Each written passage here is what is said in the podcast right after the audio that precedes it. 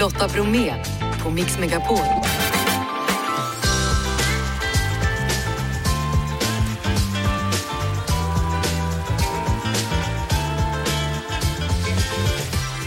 Hallå där och varmt välkommen in till oss denna torsdag. Hörrni, jätter gillar granar.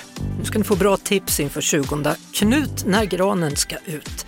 2024, massor med bra tips på nya serier och vad ska man egentligen streama?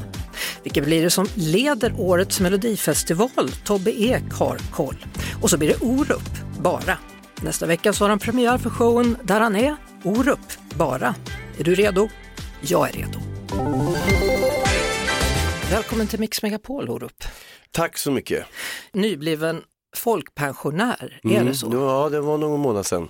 Hur kändes det? Hur blev det? Ja, ingenting egentligen, eftersom jag fortfarande jobbar som vanligt och har heller inte börjat plocka ut direkt om pension sådär. Har du fått såna inbjudningar också till dragspelsseminarium? Ja, nej, men jag har ju fått så här, nu får du 25% på Sinsam och sånt där. Sånt där fått. Nej, men det känns inte så mycket rent så där vad det gäller siffran. Den dagen gjorde ingen större skillnad förutom att du hade en kul fest.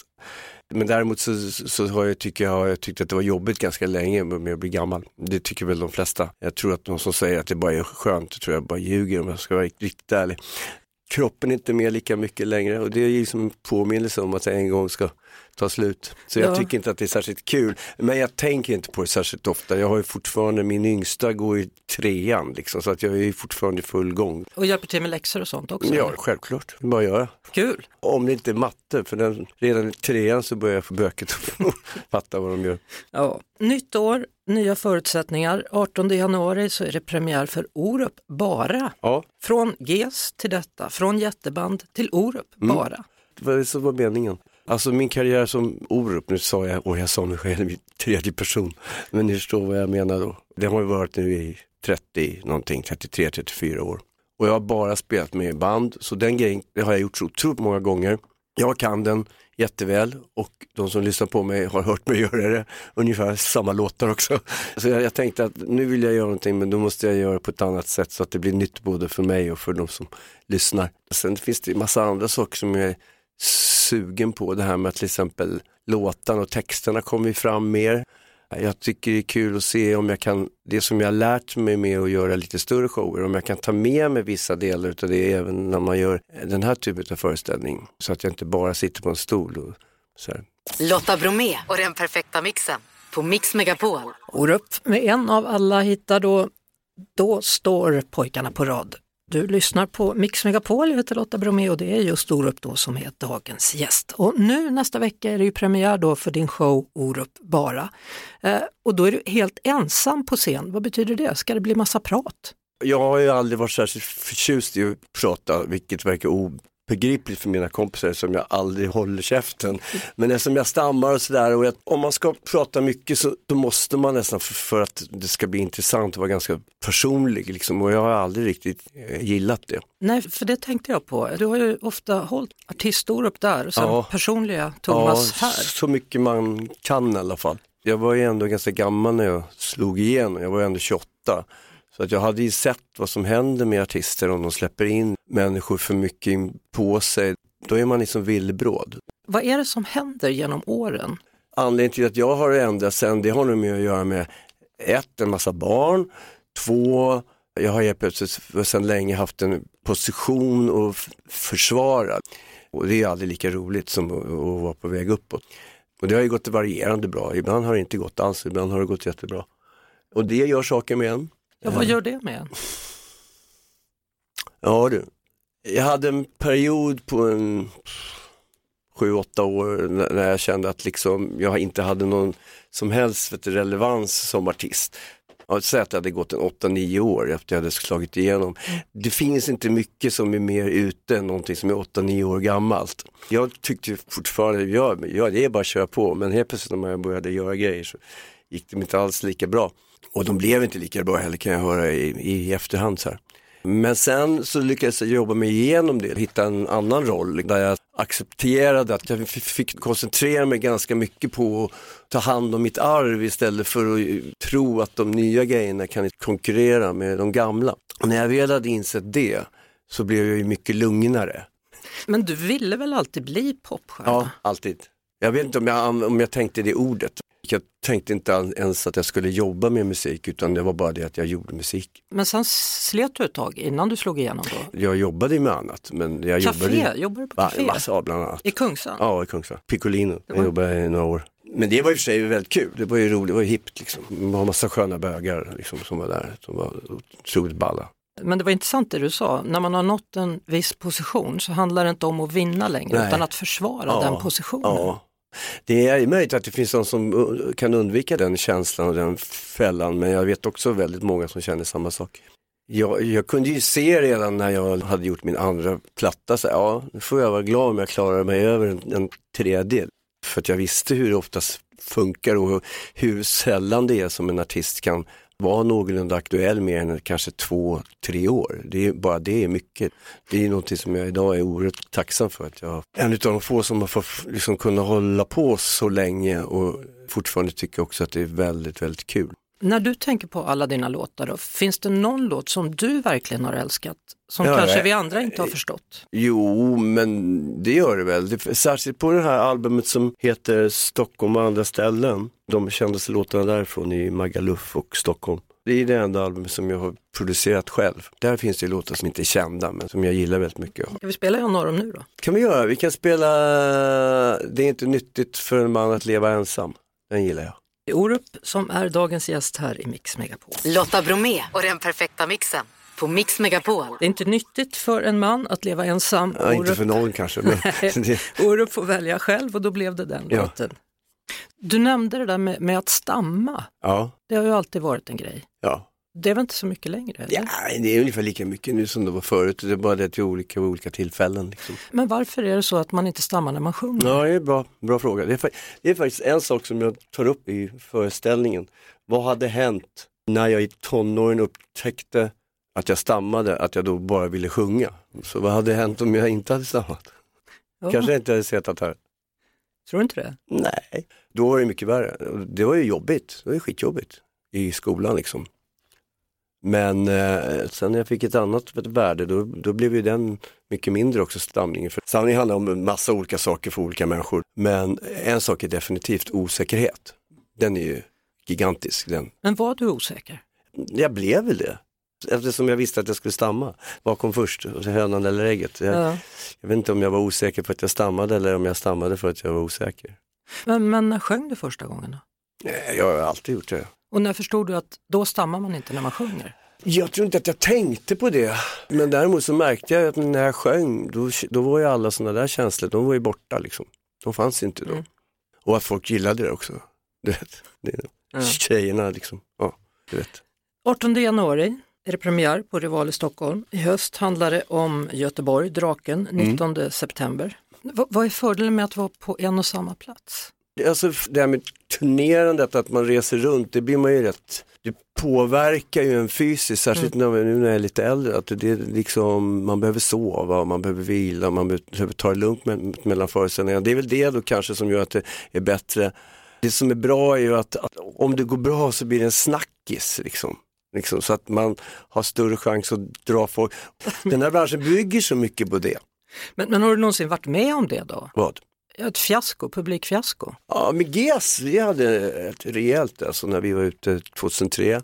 Men vad händer då med självkänslan? Ja, det är jobbigt. Det är jättejobbigt. Men det kan ju alla förstå. Det är bara att bita ihop och så får man koncentrera sig på de som är där liksom. Pratade jag om det tidigare också, att det går ju upp och ner i karriären. Och så.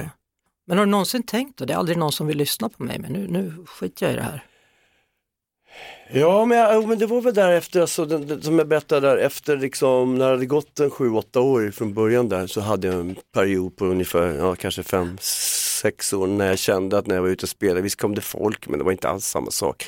Då kände jag, nu är det över. Men annars jag tänkte jag, om jag jobbar igen där så kan det faktiskt komma tillbaks. Men det är ju ganska stor skillnad på, säg om en låt är 5 år gammal eller om den är 20 år gammal eller 5. Det är en väldigt stor skillnad. När den är 7 år gammal så är den ute, men när den är 17 år gammal, så om man har tur, så är den en klassiker. Det gäller ju att överleva däremellan bara. Och nu handlar det om en låtskatt. Lite slitet ord, men det är ju inte så, det går liksom inte att förneka det. Nej, det gör det faktiskt inte. Det är så skönt att du klarar av att säga det då. Ja. Är du kaxig då eller är du mer ödmjuk eller hur känner du dig när du konstaterar? Lite kaxig kanske. Ja. Det är ju en stor del beroende på mig själv att jag har jobbat väldigt mycket och att jag har en bra talang för att skriva låtar. Men det är också timing. Hade jag kommit med det här första albumet 3 år tidigare eller 3 år senare så hade det inte blivit så. Så det är det också. Det får man liksom inte glömma. Så det är både tur och skicklighet. Allt gott inför turnépremiären, Orup. Och stort tack för att du kom till Mix Megapol. Det var jättekul att komma hit. Härligt att se dig igen. Tack. Lotta Bromé och den perfekta mixen på Mix Megapol. Alltså här sent har aldrig SVT presenterat vilka det är som kommer programleda årets Melodifestival. Tidigare höstas så skrev ju Aftonbladet att det skulle bli Carina Berg och Björn Gustafsson. Men hur ligger det egentligen till, Tobbe Ek, nöjesreporter på Aftonbladet? Ja, det ligger ganska bra till. Carina Berg kommer att presenteras imorgon på en presskonferens på SVT. Då kommer Björn Gustafsson inte vara med. Men vad jag har förstått utifrån de källor som jag har pratat med så kommer han ändå vara med i Melodifestivalen under våren. Men som sidekick. Man har liksom tagit ner hans roll lite. Och det innebär att det blir lite mindre ansvar, det blir lite mindre ståhej. Han behöver inte gå på presskonferenser, han behöver inte gå på efterfester, han behöver inte ställa upp på intervjuer med alla världens medier. Utan han kan välja att gå in till hotellrummet eller åka hem direkt efter sändning om det skulle vara så. Alltså, vi är ju vana vid att programledarna presenteras under hösten, men den här gången har det tagit lång tid. Inte på 19 år har det presenterats så här sent. Ofta så brukar det vara redan i september eller åtminstone i november. Men nu har det dröjt. Så att, vet inte exakt varför, men gissningsvis och också lite enligt vad de källor jag har pratat med säger så är det för att man har förhandlat och diskuterat hur ska man lägga upp det här. För från början var det nog tänkt så att det skulle vara 2 programledare. Det skulle vara Carina Berg, det skulle vara Björn Gustafsson. Men som jag har förstått det så vill han inte synas så mycket och ta den platsen som en programledare behöver göra i Melodifestivalen.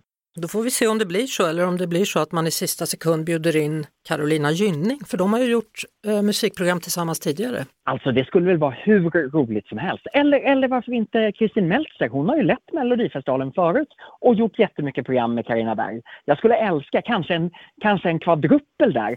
Ta Carina Berg, Carolina Gynning, Kristin Meltzer och så Björn Gustafsson som sidekick till 3 superstarka kvinnliga programledare. Stort tack för denna gång, Tobbe Ek, nöjesreporter, Aftonbladet. Tack så mycket.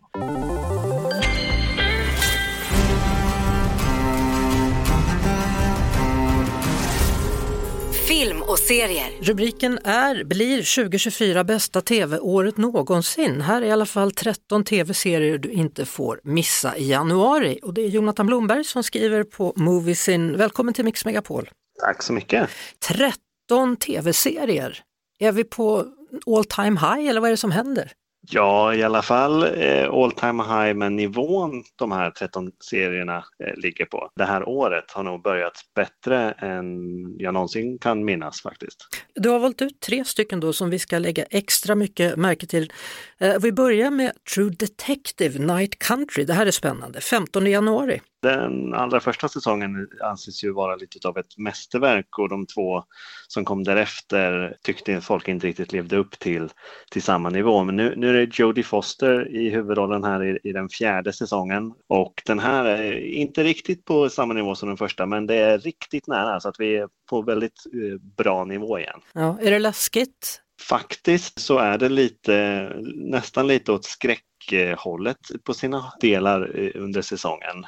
Sen nästa serie som du vill tipsa om då, den kommer komma på Apple TV Plus och HBO Max var alltså True Detective på, men Apple TV Plus och då heter det Masters of the Air.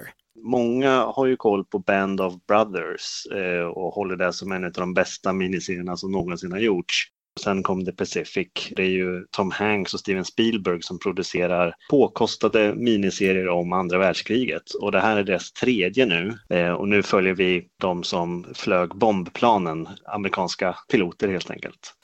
Vi kommer ju återkomma till vårens serier och till dig då Jonatan nu framöver här. Men jag tänkte vi kan väl ändå avsluta med en serie som har premiär den 2 februari. Då handlar det om Mr. och Mrs. Smith. Och det här kommer gå på Prime. Vad är det här för någonting? Många kanske känner igen den titeln med den här filmen som kom för några år sedan med Brad Pitt och Angelina Jolie i huvudrollerna. Nu är det ju en tv-serieversion som mer eller mindre bara har snott huvudpersonernas namn och att det är två stycken som är gifta som är någon form av hemliga agenter i alla fall.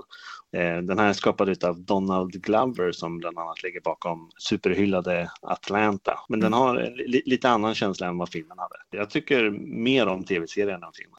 Jonatan Blomberg, stort tack. Jonatan Blomberg på Moviezine. Och vill du som lyssnar läsa om alla serier, då är det bara att gå in på Moviezine. Och där finns Jonathans artikel om alla dessa utmärkta serier som är på gång. Lotta Bromé och den perfekta mixen på Mix Megapol.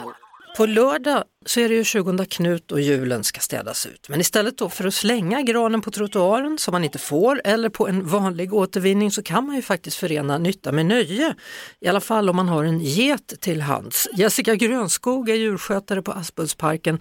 Välkommen till Mix Megapol. Tack så mycket. Jag hör att du har getter i närheten. Och ni har valt att ge dem julgranar, de gillar det. Precis, det är naturligt för dem att äta och det är svårt att få tag på det under vintertiden, så då är granarna ett perfekt komplement. Så då annonserar vi att man kan lämna granen hos oss istället. Hur många granar kan en get få i sig då per månad?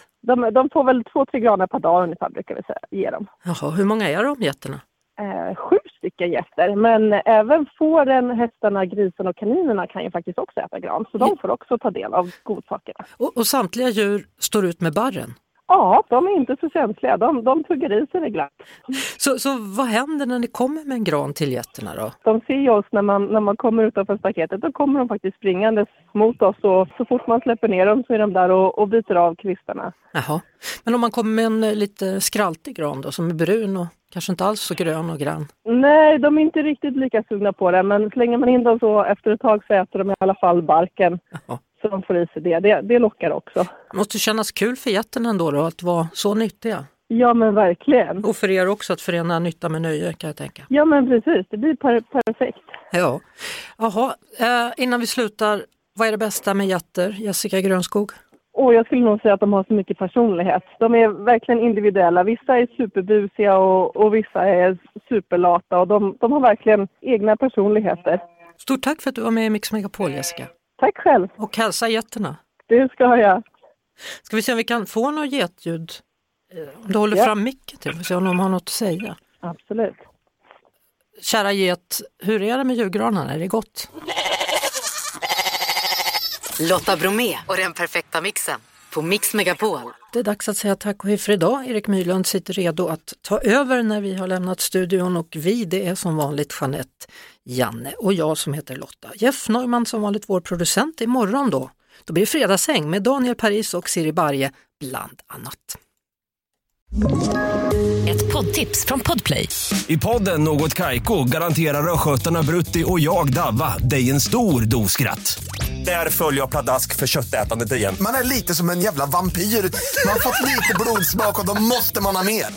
Udda spaningar, fängslande anekdoter och en och annan arg rant. Jag måste ha mitt kaffe på morgonen för annars är jag ingen trevlig människa. Då är du ingen trevlig människa, punkt. Något Kaiko, hör du på Podplay. Därför arkadeinerna.